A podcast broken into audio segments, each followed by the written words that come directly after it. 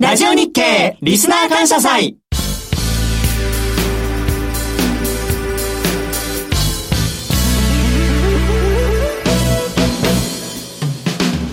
皆さんこんにちは。鎌田新一です。こんにちは浜田節子です。さて今日は午前8時から午後18時までの10時間にわたってお送りしてまいりましたラジオ日経リスナー感謝祭。大鳥のこの番組ゴーゴージャングルマーケットスペシャルでお楽しみください。いやー、大鳥ですか。はい。うん、いや、これ気合入れて締めくくんないといけませんね。ね、あの、毎回このゴーゴージャングルマーケットの番組は、毎週金曜日の午後4時から4時20分まで、毎週生放送でお送りしておりまして、はい、マーケットの専門家をゲストにお招きしてお送りしておりますね。もうね、あの、週末の取引時間が終わった後の、来週の展望というのを伺うときに、え為替の専門家の方あマーケット、えー、株式市場を含めたマーケットの専門家の方にお話を伺ってね、次の週に向けてすごくやる気の出る番組ですんで万が一聞いてない方などがいらっしゃってましたらねぜひ聞いていただければと思いますけれども今日はその「ゴーゴージャングルマーケット」の特別番組として皆様に良い情報を、え2019年に向けて役に立つ情報を皆様にお届けしたいなと思っております。今日のスタジオゲストは遠蔵さんこと田代岳さんそしてエミリちゃんお越しいただきました。お二方こんにちは。こんにちは。よろしくお願いします。え今日はねあの来年を展望するというような形でね、はい、遠蔵さんそしてエミリーちゃんにもう得する情報を伺いたいと思いまして私もワクワクしております、毎月ね第3週の金曜日にお二人にお越しいただいてて話題の EA などねご紹介いただいておりますけれども後ほどその話も伺えればな。目から鱗の EA 情報ですね。はい、それではまずこの後は江森哲さんの登場です。それでは早速進めていきましょう。この番組は投資家の英知を全ての人に投資コンテンツ e コマースを運営する「ゴゴちゃん」の提供でお送りします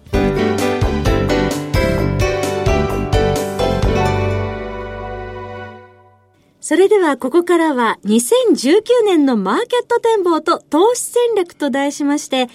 エモリキャピタルマネジメント代表、エモリ哲さんにお話を伺っていきたいと思います。エモリさん、よろしくお願いします。よろしくお願いします。よろしくお願いいたします。はい。えー、っと、エモリさん。株の見通しからまず行きたいんですけれども、はい。アメリカ株。江森さんは、去年は、非常にこの前半、アメリカ株に対しては非常に強気でした。うん、だから、ただ後半は弱気に転じまして、はい。で、まあ、江森さん、おっしゃられた通り、で、え後半、アメリカ株は非常に厳しい展開となりました。はい。さて、江森さん、まず、えー、この放送は、えー、12月24日、クリスマスイブ、まあ夜じゃないんですけど、はい、その日に放送してるんですけれども、この見通しは、えー、ここれからの見通し、アメリカ株についてはどうなのか、ここからお願いいたします。はい。これはですね、結局あの、今、これから起きようとしてる、まあすでに起きてますけども、バリエーション調整ですね。バリエーション調整。はい。まあ、つまり、株価の、まあ、訂正水準訂正っていうんでしょうかね。ええ、これが起きてるわけですよ。はい。まあ、つまり、あの、これずっと私が申し上げてきたハイテク株が牽引するアメリカ株、ここに投資を集中的にした方がいいと。ええ、まあ、ずっと申し上げてきて、実際その通りになりましてですね。はい。私のあの、メールマガジン取っていただいている方は、もう大変な収益を上げていただいてるんですね。はい。で、ただ、やっぱりちょっと途中でおかしくなってきたなと。うんうん、まあ、特にあの、ご案内の通り10月入ってから、ちょっとふらふらしてきて、うんうん、で、実際水準が結構ね、大きく下がるところが続いて、えー、まあ、それはあの、結局12月の下旬まで続いちゃってるわけなんですが、はい、やはり途中でですね、これはなんかおかしいなと。いろいろ調べてみたんですよ。えー、で、結局やっぱりですね、どの視点から株価の水準を見るかですよね。うんで、今気をつけなければいけないのは、単純なその個別銘柄の PR が割安だとか、うん、PBR が割安だとか、うん、これは今一切通用しないですね。はい。えー、今何が起きてるかというと、えー、アメリカの GDP の金額、えー、これに対してですね、株価の時価総額ですね。はい。アメリカの株式市場に上場されている、えー、それぞれの銘柄の時価総額全部足したもの、ええ、これの総額を割ってですね、はい、えー、いわゆるまあ、なんていう、レシオっていうんでしょうかね。はい。えー、出すわけですね。えー、あのこれあの、よく、あれ、バフェットさん、うん、よく言われてますよね。あの、よく使うというか、はい、そんなふうなレシオですね。そうですね。で、どのレシ、あの、どの時価総額使うかによって、またこれ変わってくるんですけれども、はいはい、まあ、いずれにしても、あの、そういう計算をするわけですよ。うん、これをするとですね、えー、何が起きてたかというとですね、うん、9月。はい。なんと驚くことにですね、あの、2000、2000年か、2000年のハイテクバブル、あの時の高値の時よりも、このレシオがですね、なんと高くなっていたんですよ。そうなんですか。あの IT バブルの時より。そうです。これはね、驚きですよ。で当時がね、大体140%。はい、で今回146%。はつまり今回の方が、アメリカの経済規模に対してですね、アメリカの株式市場に上場されている株式全部の時価総額、まあ、全部ではないんですけれども、まあ、主要なですね、えー、まあ、どの銘柄を選ぶかによるんですけれども、基本的にまあ全部と考えていただいていいと思うんですが、その株式の時価総額が、なんと上回ってさらに140%、まあ、つまり4割以上高かったと。これはね、驚きですよ。でこれを見て、みると、あ、アメリカの今の株式市場はですね、異常に割高なんだと。経済規模に対してですよ。ですから、その先ほどお話したように、個別銘柄に対して見るのとですね、当然変わってくるわけですね。なるほど。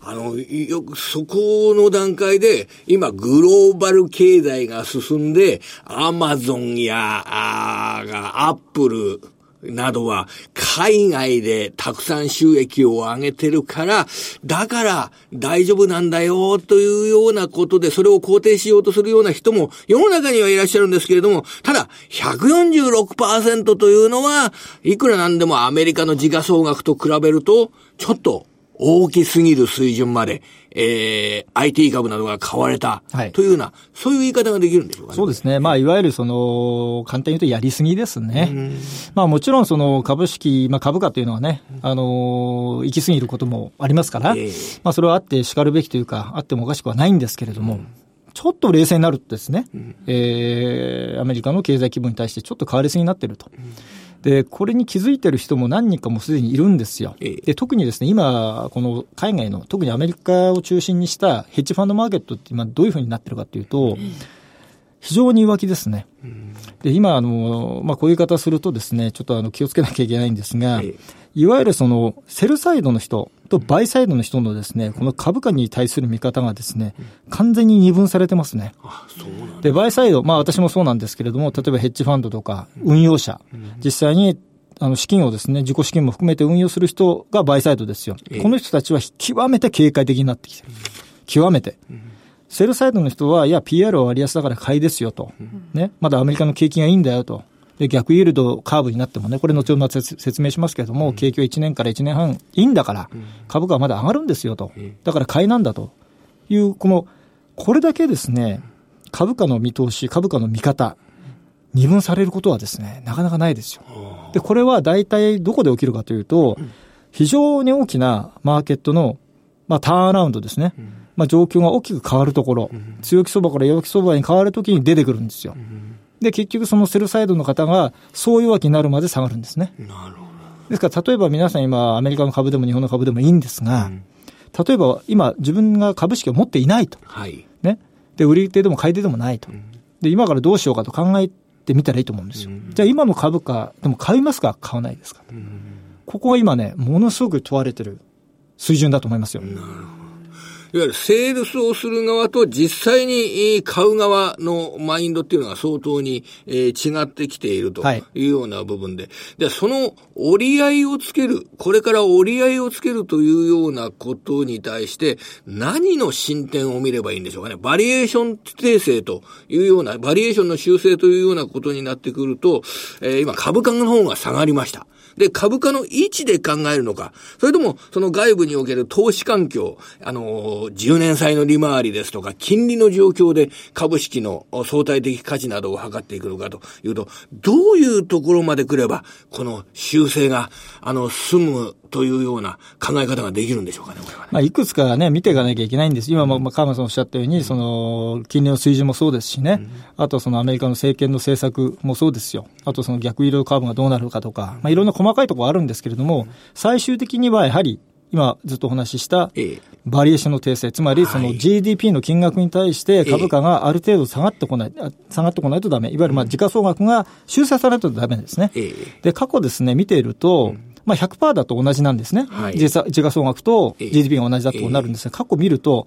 かなり安全的に株を買っていけるというレベルっていうのは、まあ、大体75%から70%です。はい、GDP の。これは、146%超えてるところからですね、75%とか70%まで下がるってことは、株価まずざっくりば半分ですよ。半分になっちゃいますね。うん。まあ GDP がガンガンガンガン上がれば別ですけども。でもこれから経験悪くなるんだから。そんなに簡単に上がるもんじゃならないですね。増えない。えー、増えない前提で考えたとしても、まあ約半分。まあ40、そうですね、45%から50%。だ例えばダウ平均、もうピークからじゃあどれぐらい下がったらっていうのをイメージしていくと、まあざっくり言えばですね、うん1万6000ドルですよ。うん、ダウ平均は、多分皆さん一番見てらっしゃるアメリカの指標はダウ平均だと思いますんでね。えー、ただ今回は一番重要なのはナスダックですから、はい、ハイテク株が高すぎたからで、これに調整が入るので、まあおそらくナスダック指数が一番調整入りますよね。えー、実際、現時点でもナスダックが一番下がってますから、うん、まあこれから多分下がっていくんだと思うんですけれども、まあそこのナスダックが、えー、ピークから、まあ例えば45%、50%ぐらいの調整が入ると、かなり安全に、長期的に投資ができる。というタイミングになるということですね。えー、そこまで待つかどうかは別にして、えー、そこまで下がったところで買えば、もうほぼかなり角度の高い投資ができると。だこれからですね、2019年、まあ、おそらくですね、そういったあの、バリエーションの調整が進んでいくと思うんですよ。えー、その過程で、あ、安くなったなってことでですね、これ安易に手出すとですね、結構厳しくなる。で、今ですね、ヘッジファンドマーケットで何言われてるかというと、今お話したように、えー、これから調整が入るよと、バリュエーション調整が入るって一つと、もう一つは、来年、2019年はトレーディングの年だと。つまり、 buy and hold。はい、まあ、いわゆる伝統的な、えー、通常の株式投資。株式に投資をして、持っといてほっとけば、いずれリターンが出るんだと。これは通用しないと。これがもう2019年のテーマだと。むしろそのトレーディングする。まあ、押したら買ってすぐ売る。まあ、ないしは下がるときはもうむしろ売りから入ると。いう、この、まあ、 quick in、quick out っていうんですかね。えー、短期的にある程度トレードできる人。じゃないと、これはうまくいかないだろうと。いうふうに、まあ、いわゆるヘッジファンドのトップの、もう top of top ですよ。もう本当上5人ぐらいの人たちは大体みんなそう言ってます。なので、相当頭の中切り替えてですね、あの、2019年のマーケット見ていかないと、おそらくダメだと思いますね。えー、ちょっと怖い話なんですけども、これはあの、安易に買ってですね、下がった時のダメージは今回は、私はですよ、私はハイテクバブルにかなり近い調整が入ると思ってますんで、まあ簡単にはですね、買いの推奨はできないですね。ええ、そのトレーディングということは、あのー、売りから入るっていうようなことなども考えながら、あの、対応して、機敏に対応していくというようなことが、えー、2019年のマーケットというのは必要になってくるということですね。そうですね。あと、まあ、なんでしょうね、こう、一旦こうしたところで買いっていうこともいいんでしょうけどね、うん、買いから入るというのもいいんでしょうけども、相当うまくやらないとですね、すぐ評価損になっちゃうと。いうこともありますんでね、あの、本当に2019年は相当あの、上手にやらないとですね、いけないかなと。思ってますよ、はいうん、2019年は機敏に動いてトレーディングの年だということなんですが、一方、日本株は、同じです。はい、はい。で、日本株はもうこれね、皆さんマザーマーケット、自分の国のマーケットですから非常に詳しいですよね。で、当然 PER、PBR 異常値ですよと。もう PR で日経平均12倍割れ。これは割安ですよと。ね、PBR でももう1.08倍、07倍だみたいな話で、これは過去から見ればもう超割安だと、うん、もう買い場だっていうふうにおっしゃってる方がですね、もうみんな今やられちゃってると。うん、もう1000円、2000円下がっちゃってるわけじゃないですか。うん、もうこれは現実ですよ。ですから、やっぱりバリエーション調整が入るときっていうのは、そういったあの指標は効かないわけですよ。で、もう一つですね、実は重要な話をしたいんですが、えー、日本株もですね、バフェット指数を計算したらですね、はいどれぐらいだと思います日本株は、時価総額が500、あ、時価総額じゃない、あの、GDP がずっと500兆円で、それが少し上がってるっていうような規模ですよね。あ、あの、東証一部の時価総額で言うと、600は変えて650ぐらいいきますね。そうですね。で、これ今、あの、東証一部、二部、ジャスダック、まあ、もろもろありますよね。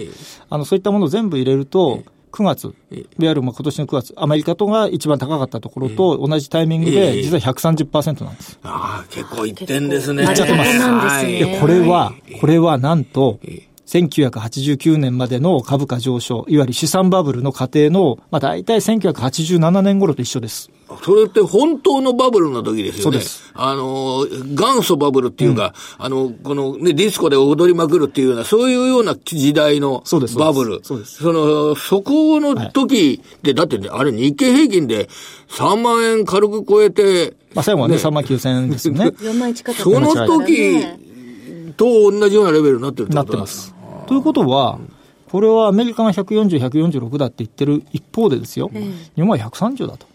この130っていう事実とですね、いや、PR は12倍割れたから買いだと。これどっちを取るかなんですよ。私は当然前者を取るんですけども、私はマクロ的にバリエーションで見てますから、あの、個別銘柄の積み上げた PR でいくとそうかもしれない。ただ、今の日本株というのはアメリカと同じような指標でですね、見た場合、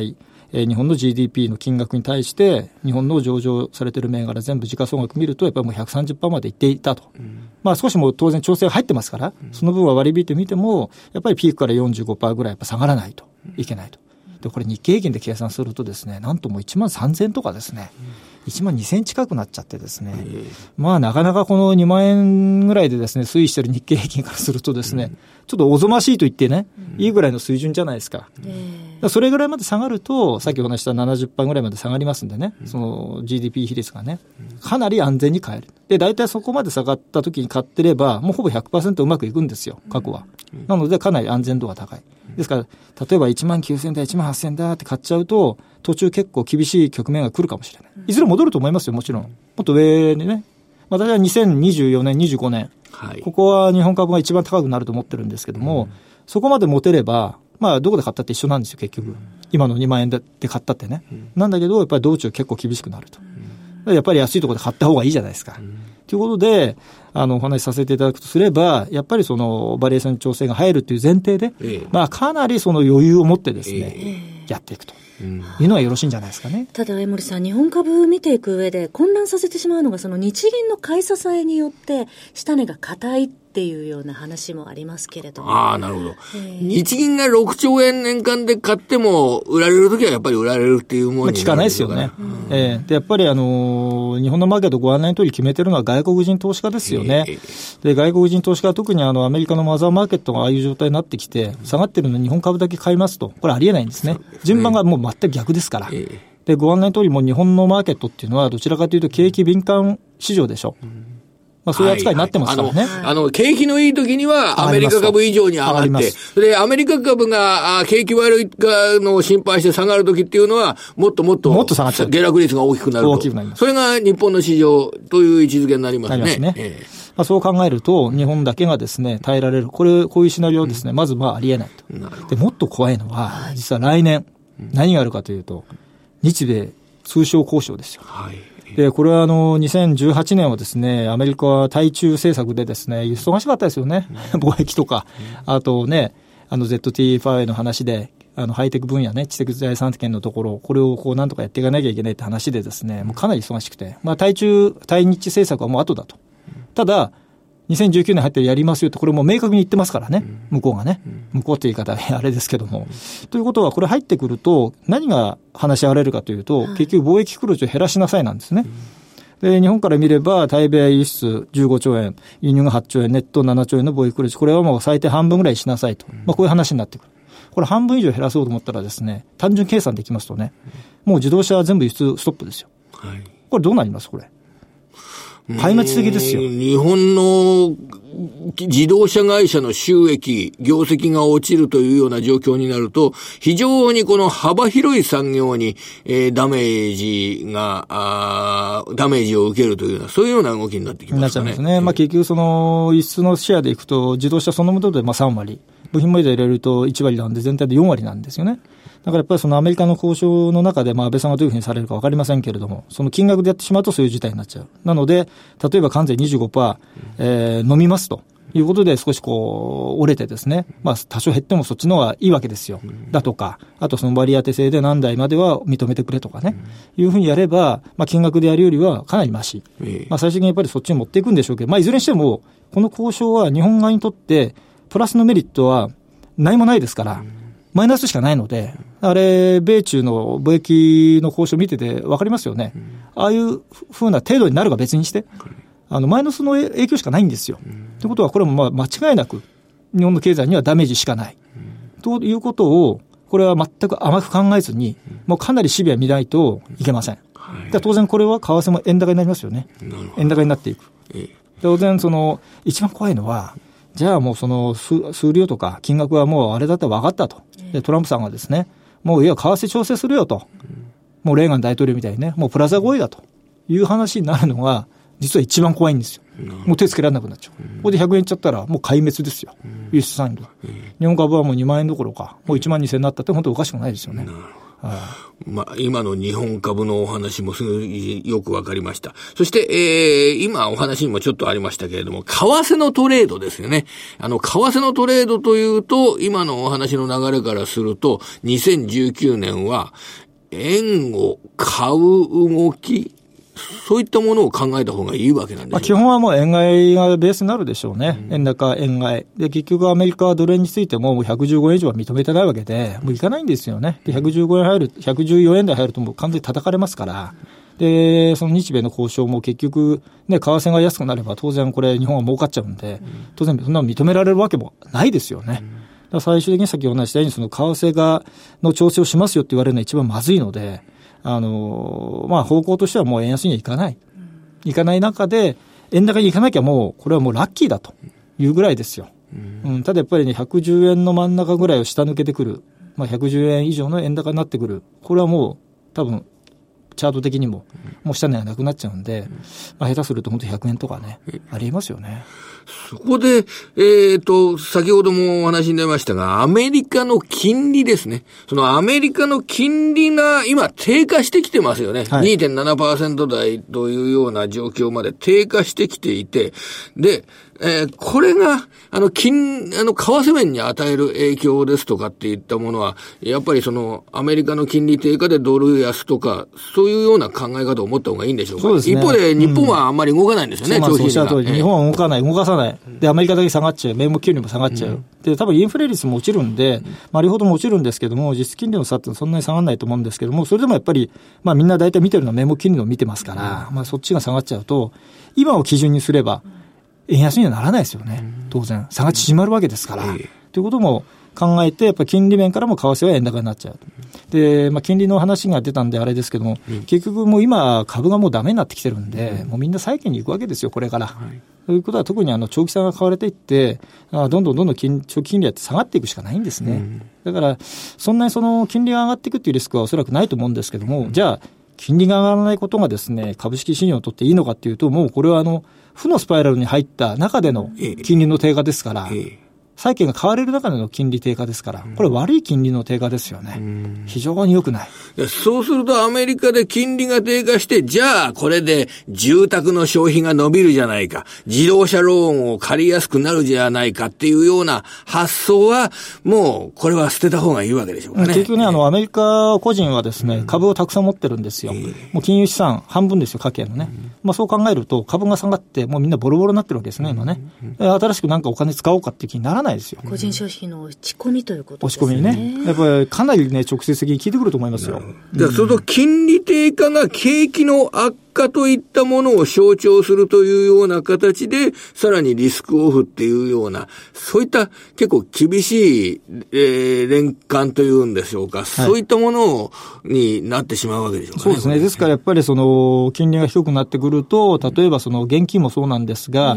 あの、金ですよね。こういったところにもやっぱり目が行くでしょうし、ですからあの、資産をですね、その、なんだろう、債券か、金か、現金か、まあ、いずれ、まあ、3つ持ってもいいですけどもね、やっぱりその3つが一つその資金の対比先にね、うん、えー、2019年はなりながらも、その株をどういう形でね、取り組んでいくのかっていうのをかなりまあこう慎重に考えていかなきゃいけない、えー、そういう年になるんでしょうね。金、債券、現金ということは、かなり守りの姿勢という、そうですね。はい。やっぱり現金が、あのキャッシュイズキングですよ、やっぱり。うん、現金に一回すると、もうすごくね、視界がですね、遠くまで見えるんですね。うんで、あとやっぱり今大事なのは、日足とか、そういうあの、もう小さいチャートじゃなくて、はい、もう月足、四半期足。特に私おすすめはね、四半期足です。四半期足い見てただく、ね、四半期足のチャートを見ていただくと、今、株式市場がどういうことになっているのかがですね、もう一目瞭然です。買い買い場ではないことはですね、もう簡単にわかります。はい。あと、あの、金という商品の話が出たので、その商品の方に触れたいんですけれども、はい、あの、江森さんはまあ、銅にはすごくね、銅のお仕事されてたっていうような話伺いましたけれども、はい、その、あの、景気敏感ということで、あの、中国の需要の銅ですとかは、これはどうですかね？なんか、されてるわけじゃありませんけれども、これは。まあ、これはですね、あの、ベースの消費がありますんでね、うん、あの、まあ、ゼロにはなるわけはないので、うんで、中国っていうのはもう基本的にあの、一応もう経済成長、ほら、これから鈍化していくんですけども、前年比でマイナスにならないですから、消費量自体は増えるんですよ。ただやっぱり、あの、増える、その、増え方がね、あの、伸びがやっぱり小さいと、当然それは価格にも反映されてきますから、結果的にその価格も上がりづらくなってくると。まあ、当然インフレにもなりづらくなってきますよね。はい、はいあとは1分ちょっとの残りの時間で、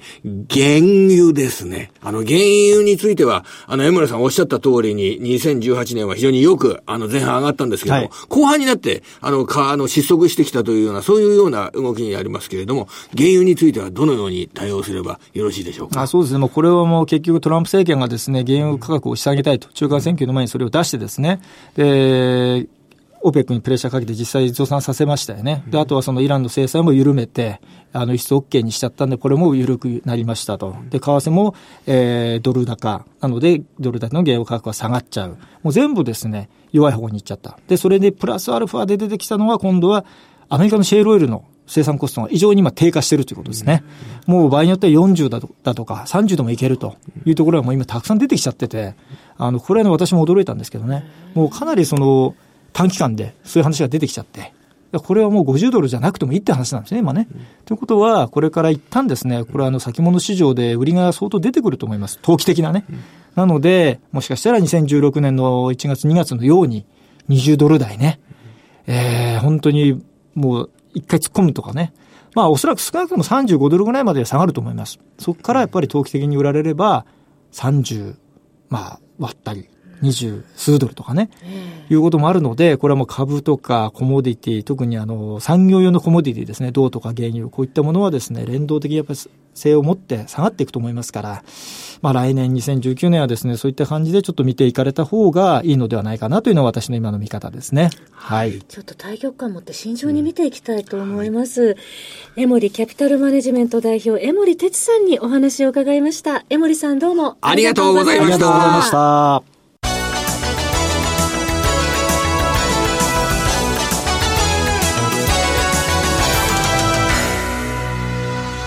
れではここからは遠蔵さんに2019年の為替市場について伺っていきたいと思います。そうですね。遠蔵さんは時々、その遠蔵さんから株蔵さんに変わったりしますからね。やっぱりね、マーケット全般の話についても伺っていきたいんですけれども、どうでしょう？やっぱり年末はこの株が荒れましたからね。いやもうすごいね、まあ、きあの、木曜金曜と結構 FMC 超えて、ますます売りが加速してますよね。えーでも、今日ちょっと最初は株増さんでお願いしたいんですけど、ね。あの、FOMC の後にアメリカ株が午後2時からですね、はい、FOMC 発表の、あの、東部時間の午後2時から急落するっていうような、うん、あそういう、えー、動きになったんですけれども、はい、あれは、打つ手がない、これから先ちょっと当面、リスクオンになるような材料に欠けてるというような、そういうような捉え方でよろしかったですかね、これは。だマーケットがやっぱり、この株の状態見て、少し、あの、もう少しハト派的になってくれっていうふうに期待してたのを、その期待にいかなかったっていうことですね。まあ具体的には、その今、金、金利も引き上げるのもそうなんですけど、えっ、ー、と、量的緩和の QE のお金って大体500兆ぐらい、あの、フェドってリーマンショック以降ばらまいたんですが、それを、まあ、あの、毎月5億ドルずつ、あの、こう、回収してるんですよ。はい。だからそれは、あの、別に変えるつもりはないって言ったのをきっかけにドーンと落ちたんで、マーケットとしてはちょっと一旦こういう時だから、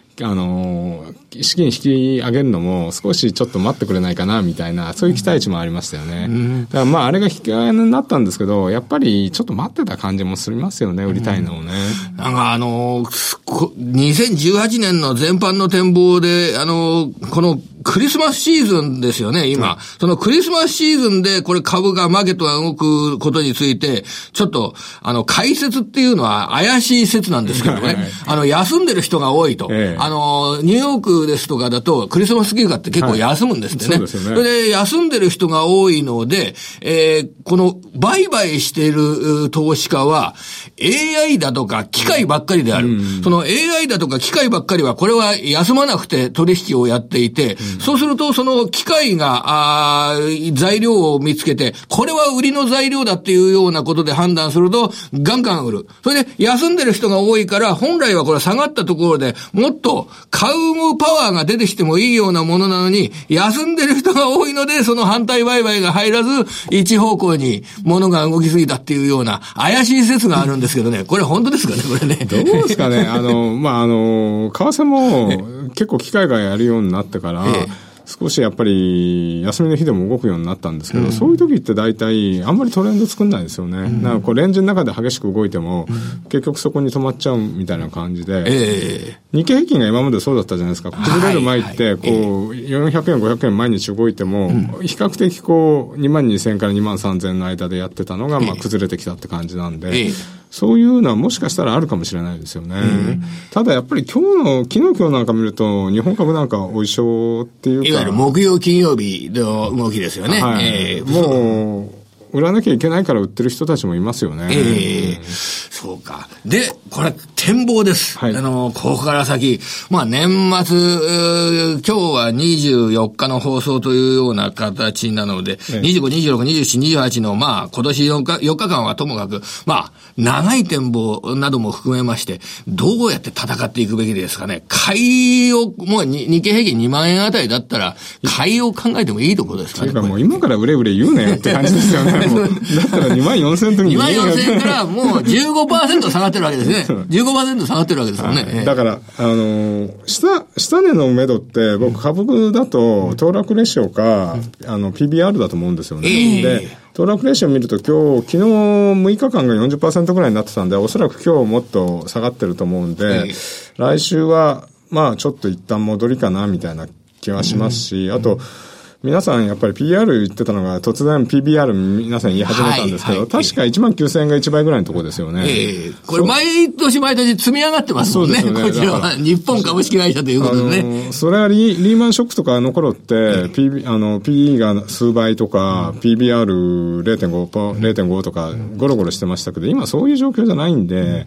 その時に、あの、1万9000円以下にずっと放置されてるかっていうと、それもないような気がするんですよね。えー、だとすると、今すぐ買えとは言わないですけど、やっぱりおそらく機動力高めて、売り買いを比較的、今まで、まあ仮に1週間のスイングやってた人がいたら、それ1日2日にして、なおかつ取引量半分にして、機動的に動くしか、もう今のところはないかなって気がするんで、2万円超えて下がるようであれば、買いを考え、一回、一発目買いを考えてもいいような気がするし、逆に、ここで2万1000円ぐらいまで一発戻したら、やっぱりそこは、あの、売っていくとこだと思うんですよね。うん、だから、こっから一概に上だ下だって僕多分言えないと思うんで、ええ、これだけマーケットが傷んじゃった以上、うん、あの、逆に聞いてみたいんですけど、いまだ2万5千って言ってんのかなっていう気もするんですけど。2万5千円っていうのは結構ハードル高くなりましたね。25%上がんなきゃいけなくなっちゃいますもんね。ねだから、為替はまだ始まった、逆に始まったばかりかなって気もするんですけど、うん、株に関しては、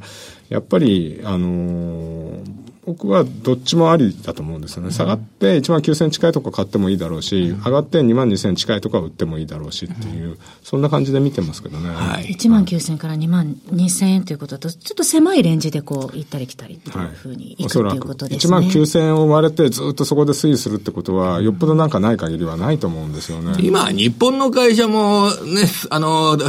それなりに株主に対して配当金を増やすとかいう傾向っていうのは、やっぱりあるわけですし、はい、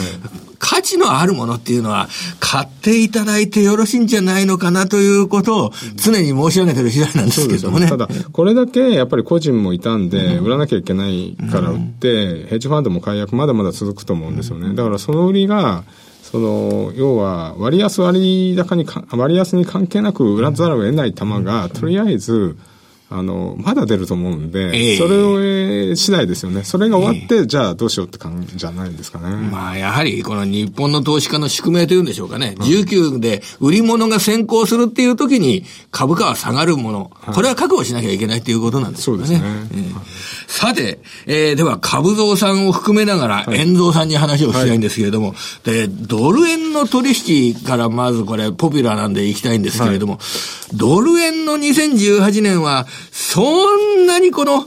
あの、大きなトレンドが発生しなかったように見えるんですけれども、ね、いかがですかね、これ。まあ104円から一応110円まで 10, 10円動いたんですが、うん、まあ10円っていうのは割と比較的こう短いレンジっていう、あ、狭いレンジなんで、うん、まあそういう意味ではレンジ出なかったですね。2年続けてこのままだとレンジ狭いですよね。うん、で、まあ114円5円って僕は抜けないなと思ってたんで、それはなぜかっていうと、金利上げてても、米国債が3.26、10年債ですけど、超えなかったんで、まあちょっとそこらで一旦ピークじゃないかなと。ただ、111円、この110から111って結構250日とか500日の移動平均線ありますし、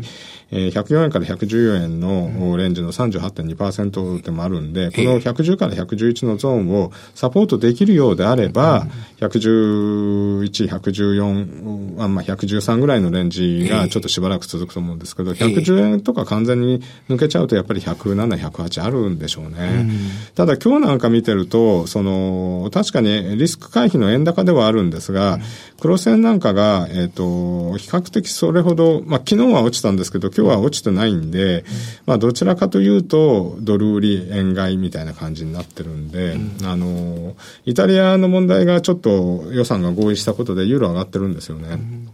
で、えっ、と、おそらくここまでドルを買ってきて、円ショートまだ溜まってるんで、うん、そういう意味じゃドル円の損切り出ると思うんですけど、うん、ドル買った理由っていうのは、金利が上がるからっていうことで、アメリカ経済良かったってことですよね。で、金利がもしかしたら、少なくとも来年は FOMC のドットチャート見ても2回までっていうことなんで、この2回がやっぱり0回か1回に下がる可能性っていうのはあると思うんですね。そうなるとやっぱりドルをこの、ドルを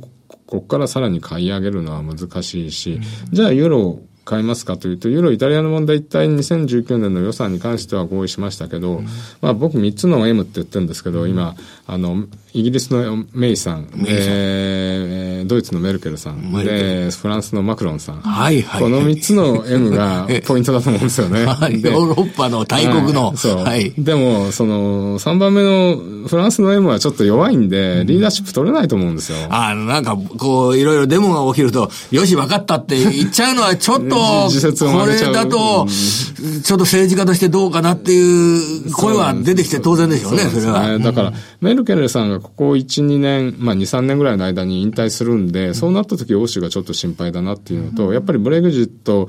の問題ってやっぱり欧州にもあのダメージ与えると思うんで、あの、メイさん、あの、ちゃんとこう、コントロールできるかどうかっていうのもあるんで、じゃあポンドも買えないし、じゃあヨーロッパもあの、まあ、短期的には変えても、そんなバリバリ変えないとなると、弱い者いじめみたいな感じで、何を買うかみたいなことになってると、そうすると一番政治安定してて、あの、まあ、株価も落ちたけど、まだ、あの、耐えてて、はい、って言ったら、で、炎症とか溜まってるとなると、ちょっとやっぱり宴会かなみたいになっちゃうとか。宴会ですか。はい、結構聞かれますね。はい、2019年、やっぱりそれは勝率高くなりそうですかね。宴会、2019年の。まあ、と、とりあえず前半の宴会というような。だから110、この111円、この下1円ぐらいが勝負ですね。ここ抜けないようであれば大丈夫だと思うんですけど。結構面白い説の、円、円が売られるっていうような説で、こんな、これもまた怪しい説、解説ですけどね。あの、トランプ大統領と日本の交渉、貿易問題の交渉、自動車関係の交渉で、で、えー、日本が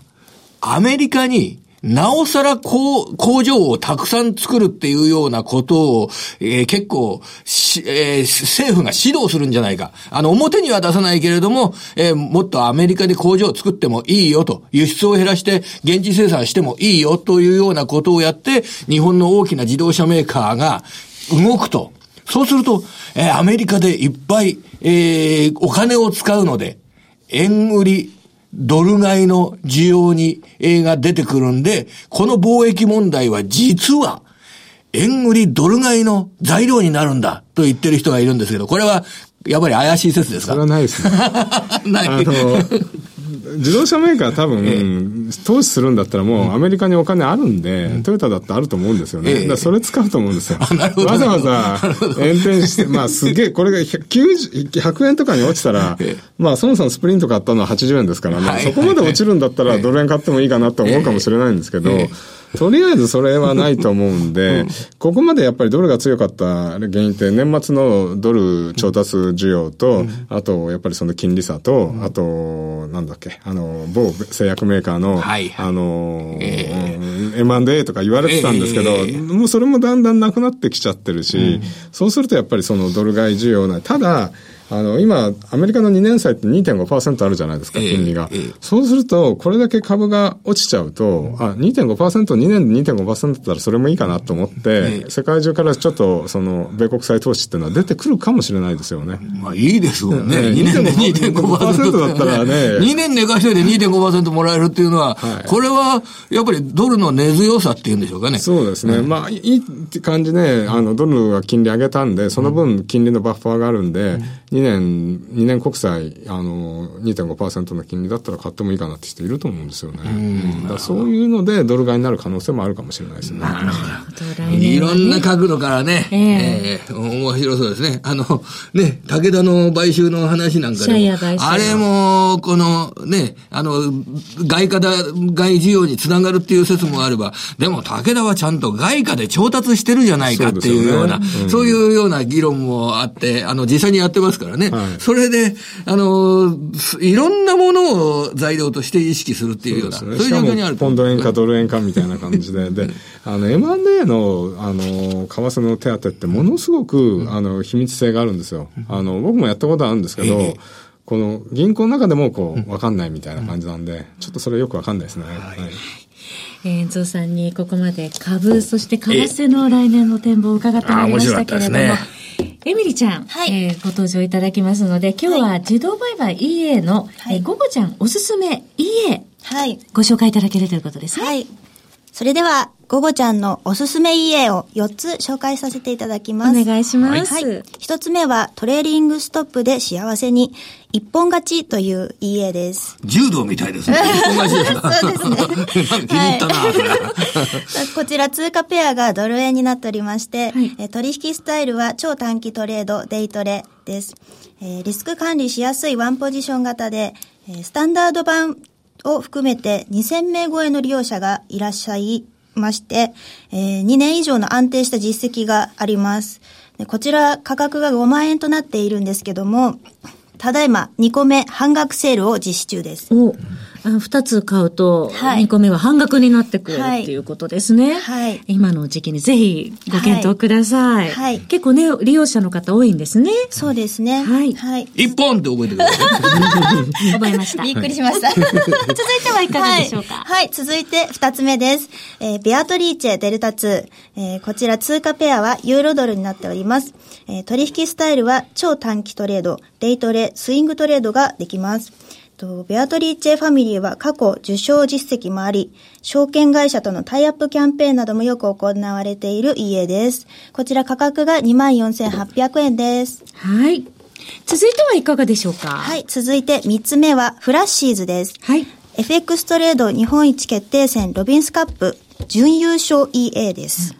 8年以上右肩上がりの成績がありまして、えー、通貨ペアはドル円、取引スタイルは超短期トレードとデイトレです。えー、こちら停止時間を毎日ツイッターでサポートしてくださっております。えー、価格が2万5千円です。きめ細やかなサポートがあるんですね。はい、そうですね。はい、そうすると、あの、お仕事しながらも、はい、結構トレードしやすいかもしれないですね。はい。そして最後4つ目です。はい。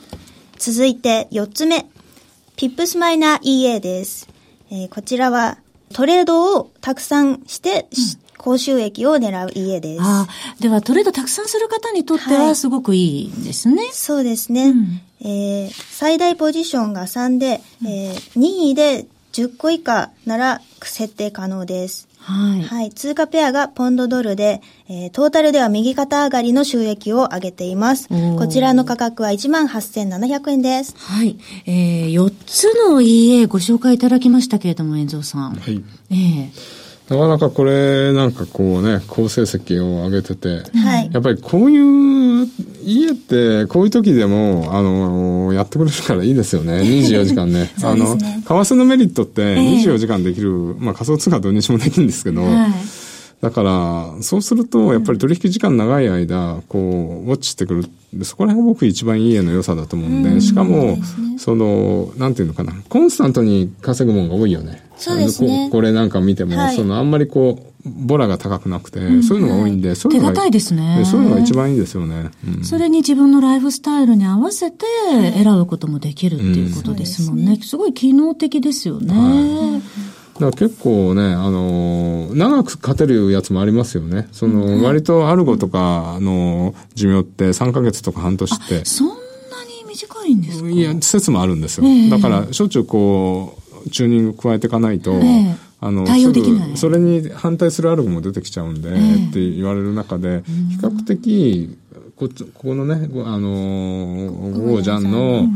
あの、EA って、結構ずっと飼ってるやつもあるんですよね。ああそうなんですね。うん、ぜひ、あの、EA のページがありますのでね、はい、皆さん、今のエミリちゃんのお話を聞いていただいて、えー、ホームページもね、ご覧になっていただければと思います。はいはい、エミリちゃんにただいまご紹介いただいた EA は、ゴゴちゃんのホームページ、ぜひ、またご確認ください。レギュラー第3週目は、今話題の EA 特集を毎回お送りしておりますので、えー、ぜひ皆さんそちらもお聞きください。スタジオのゲスト、遠蔵さんとエミリちゃんでした。いや、今日もね、うん、えー、すごく、